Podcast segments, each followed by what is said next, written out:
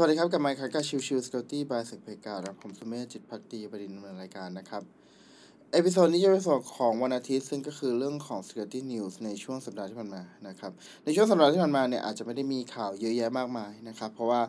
ช่วงสัปดาห์ก่อนเนี่ยข่าวค่อนข้างเยอะอยู่แล้วในเรื่องของทั้ง patch แล้วก็เรื่องของการถูกโจมตีต่างๆนะครับ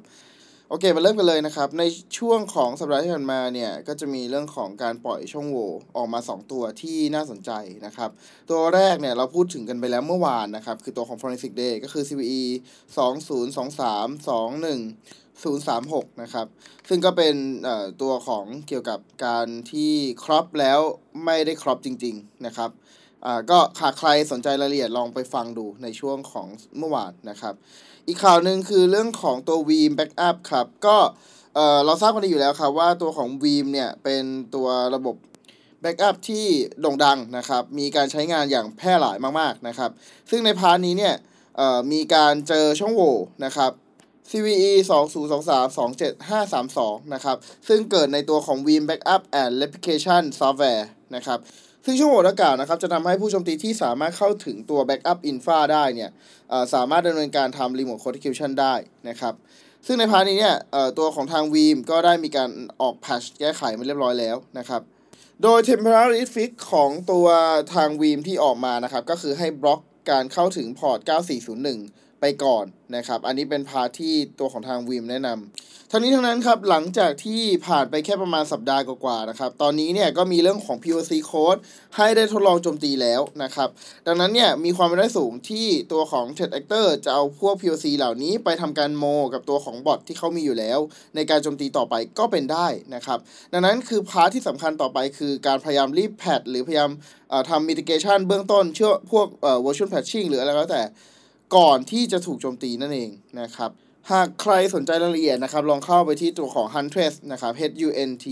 e s s com นะครับเขามีการปล่อยเรื่องของวิดีโอตัวอย่างการโจมตีนะครับ ซึ่งจะเป็น step แรกคือเรื่องของการที่เข้าไปที่ port 9401 แล้วดึงตัวของ credential ออกมา ที่เป็นลักษณะของที่ไม่ encrypt ด้วย จากนั้นเสร็จแล้วก็ใช้ตัวของ username password นี้ในการเข้าสู่ระบบแล้วทำการ remote code execution ต่อไปนั่นเองนะครับ ข่าวในช่วงสัปดาห์ที่ผ่านมาเนี่ยไม่มีเรื่องของการถูกโจมตีนะครับ แต่ว่าก็จะมีเรื่องของการที่ตัว API จับนะครับ ตัวของแอดมินของทางเว็บไซต์ชื่อดังในเรื่องของพวกที่เป็นการขายข้อมูลต่างๆนะครับ ซึ่งหลังจากที่มีการขยายผลการสอบสวนนะครับทาง API ณตอนนี้ก็ได้ทำการเข้าถึงตัวเว็บไซต์ดังกล่าวแล้วนะครับ แล้วก็พยายามที่จะดึงข้อมูล การซื้อขายการใช้งานต่างๆ ของตัวภายในระบบของ user ต่างๆ มาเพื่อทำการสืบสวนสอบสวนเพิ่มเติมด้วยนะครับ ดังนั้นเนี่ยจะเห็นว่าตัวของทาง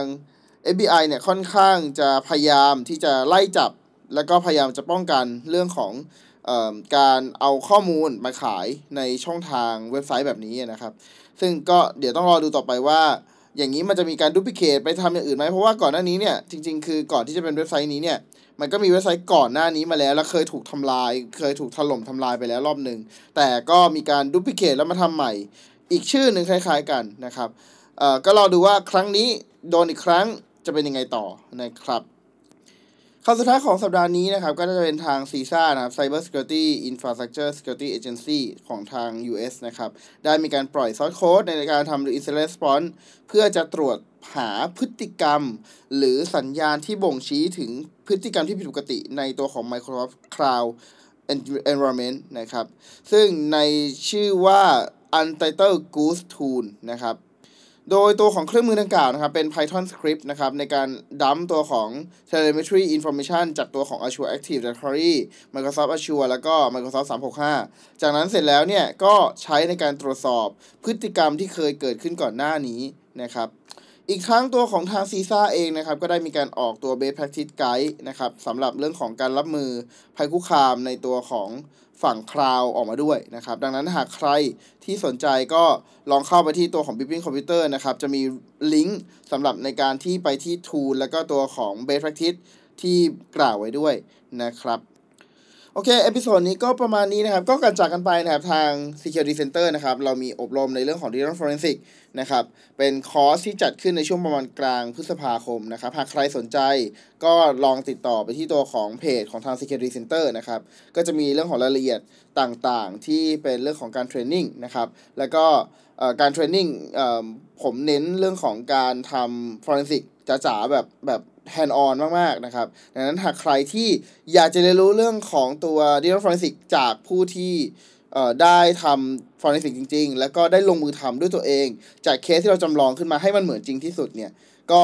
ลองมาติดตามแล้วก็ลองลงดูนะครับ ก็หวังว่าจะเจอกันในตอนอบรมละกันนะครับ โอเค episode นี้ก็ประมาณนี้ครับ ขอบคุณทุกๆท่านที่เข้ามาติดตามแล้วพบกันใหม่สำหรับวันนี้ลากันไปก่อน สวัสดีครับ